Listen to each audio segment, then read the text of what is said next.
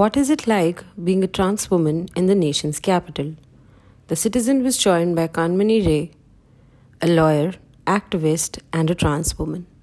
Let's find out about her experiences. And I just, what are your pronouns? She, her. All right, okay. Yeah. So, just to begin with, I wanted to understand that, can you highlight for me some of the content of law textbooks that you think is in violation with both the LGBTQ law in India as well as in terms of going beyond the law, and how does it impact what you study in law school? And can you think of content in these textbooks or what you get taught by teachers that can be considered? One sec. Yeah. Sorry. Yeah, go ahead. Sorry. No, I was just saying that if you can think of some content in textbooks while you were in school or when you were teaching that you think it can be considered queerphobic.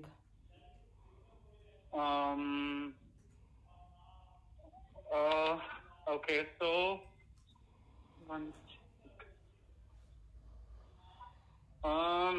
so in terms of queerphobia, I mean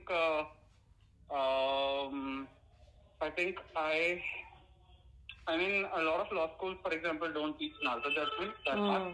They have it on paper, but they don't teach it seriously. The same thing happens with 377 related cases. Right.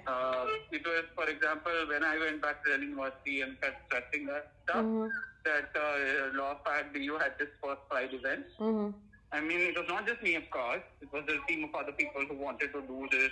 I mean, seeing that in 2018 was, when the Now page happened. And so the first pride event happened. But before that, there have been pride events in other parts of Delhi, etc. Right. But it just doesn't happen in law park. And even that was a huge deal to do it. Right. Queerphobia in schools, queerphobia in schools is in many forms, not just textbooks. So I did biology, although I'm in humanities right now. I did CCMB, physics, chemistry, math, biology with English in my class 12 because I was in a different tangent, a trajectory of what I want to do in life. So, you see biology textbooks you pick up from 10 to 12. It's queerphobic. It is not very supportive with the textbooks. Transphobic. They use words which are horrible. So that's there. So you mentioned that they don't, teach the 377 judgment or even the other judgments seriously, even though there's a mention. Can you elaborate on that? What do you mean that they don't take it seriously or they don't teach it in that much detail? What should I elaborate on? Sorry. So, how is it even taught, or what are the parts they are missing, or how should it be taught in your opinion? You're talking about the school textbook? How you said that, that even though they have a mention of 377, they wouldn't elaborate on cases related to example, that. So for example, there would be some law schools which might have courses on gender, right? So that is probably the only phase where there will be usually a cis woman who might want cis woman, feminist, who might want to teach it in some detail because they're interested. Because there is some experience of oppression, being a cis woman, even from a dominant caste class, even then, right? But otherwise, when it comes to, say, for example, family law, for example, other subjects, criminal law, for example, they just wouldn't care. 377 or NALSA perspective won't come there. Or for example, I still remember having this subject called socioeconomic crime, right? In my first semester, it was an optional subject, it's not compulsory. I took it as an elective because it had one of the acts it looked at, the legislation it looked at, was Immoral Traffic Prevention Act, right? So, but Immoral Traffic Prevention Act, ITPA, they taught it in a very, very... It deals with sex workers, right? It deals with prostitution, trafficking. It deals with multiple things. Trafficking, multiple, but mainly about ITPA mainly deals with human trafficking in various sectors, etc. Right. But I still remember, I don't know if I want to say this on record, just one line I want to say is the fact that, like, for example, when I spoke up in class multiple times that please use the word sex work, try and think about it. I mean, the law can say anything, but on the ground level, the situation is this. Right. So I was dismissed. Right. And this was in law school where people have already done their graduation or post-graduation, or they're already working professionals, and then they've come. It's not the normal law school five-year course. Right. It's a three-year course, and that too not any three-year course in Delhi University and in campus. So there was this dismissal altogether. And I mean, of course, in a bachelor's course, you can't expect people to look at things from a critical lens. People are just there to get a professional degree, and they are new to the concepts. So, of course, introducing so much depth will be difficult. But the idea is, it's not taken seriously. You understand what I'm trying to say? Right. So, yeah, and of course, when I opened up as a trans person in my own law school, there were so many damn questions. Are you biologically transgender? Are you homophobic? Are you this? Are you that? Etc. etc. Right. Those kind of questions. Are you gender disabled? For example. And of course, so those are questions from people who are curious. So I can still forgive and forget that. Okay, ignorance, and everyone comes from places of ignorance. I did too at one point, right? But that is okay at least in an academic space. But what happened was, in law school there is this whole thing about, especially in some of these law schools, which is a very redundant and archaic thing. But again, this habit that you should respect your seniors, right? I mean, it's across every profession, every this thing, but especially in law schools it's there, right? Which means, regardless of whether I was a junior or senior, it didn't matter. People used to follow me, and there used to be stalking, there was harassment. There was, of course, staring too is part of being trans. It's something I've gotten used to. The other thing is, of course, I used to be called all sorts of names. And this was right outside the PLC offices. I don't know if you've been to PLC, Campus Law Center. Yeah. So in North Campus, it's just, the way it is you have the office on the ground floor and then your classrooms on the first floor and the second floor. So everyone who attends the classrooms on the first floor, second floor, or who has anything to do with the office will be frequenting the ground floor nearby the office. So office is not somewhere remote or something.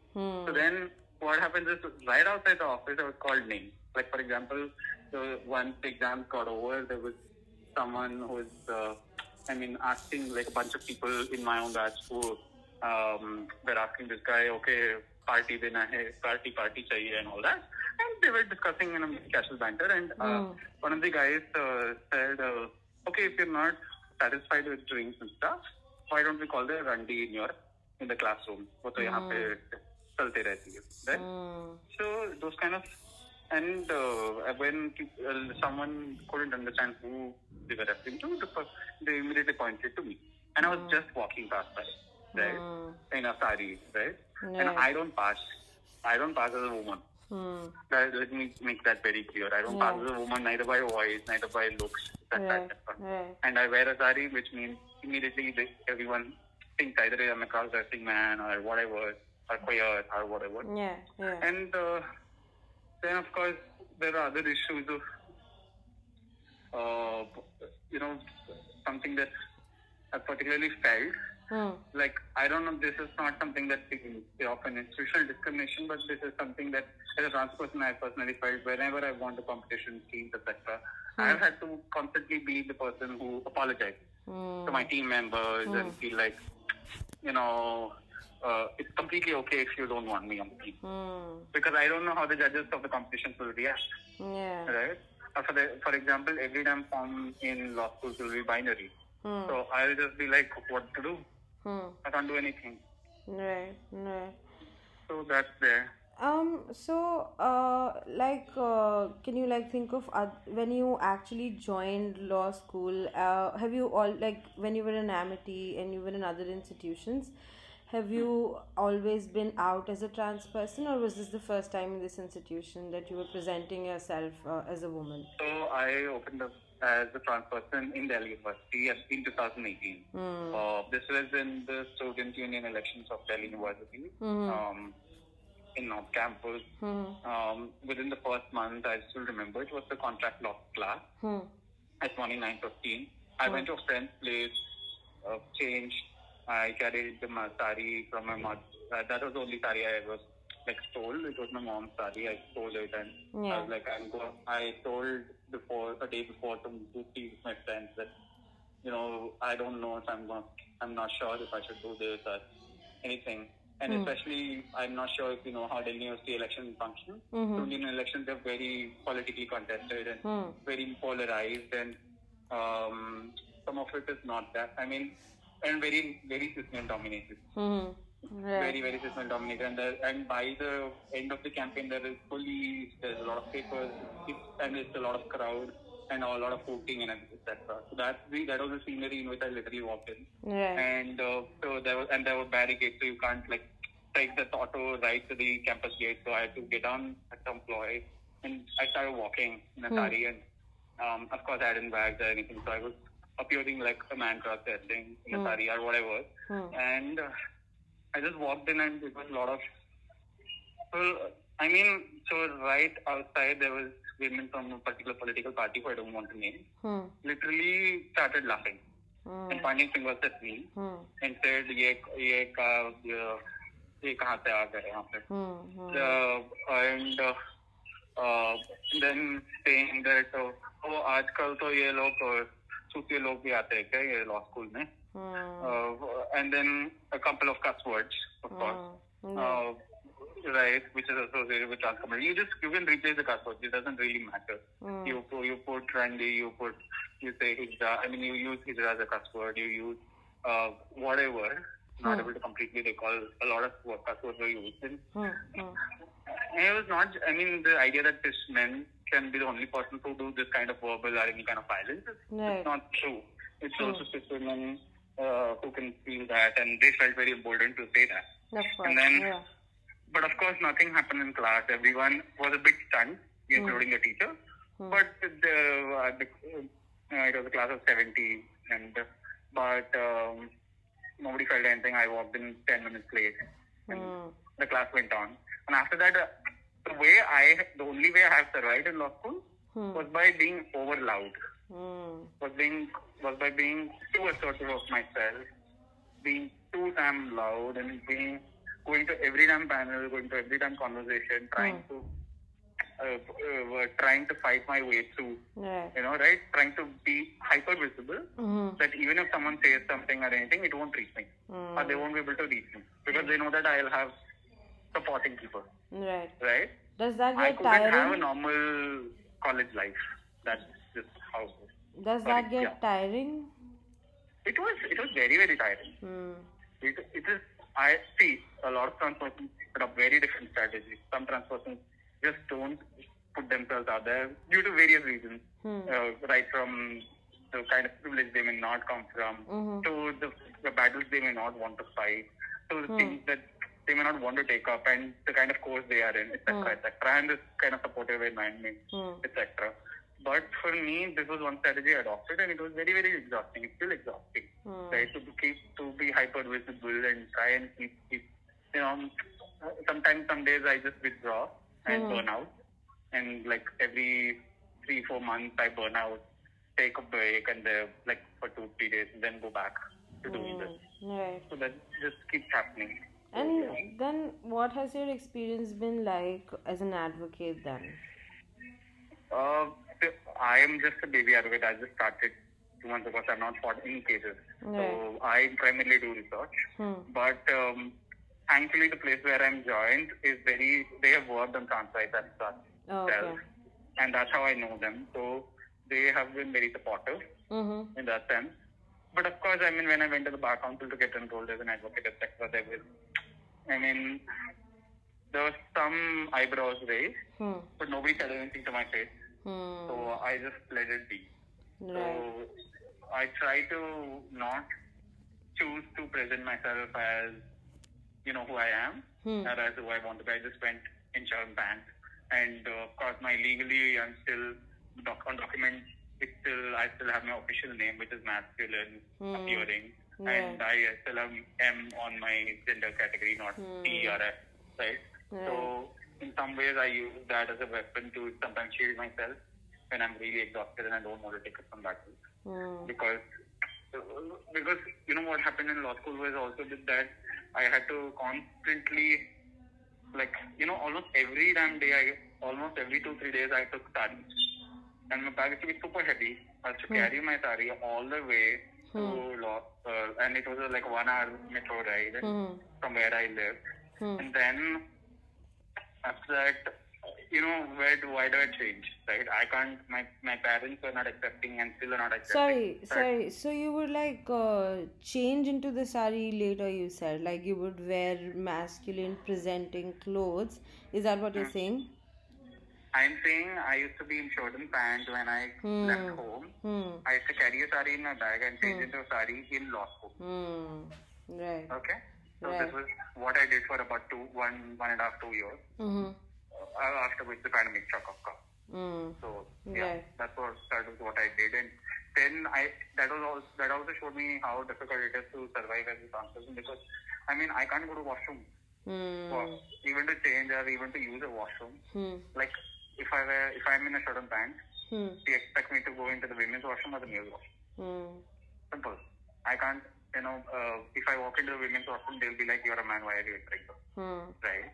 And if I go into the men's washroom and change into a sari, there is very likelihood that I'll face sexual harassment, which I have.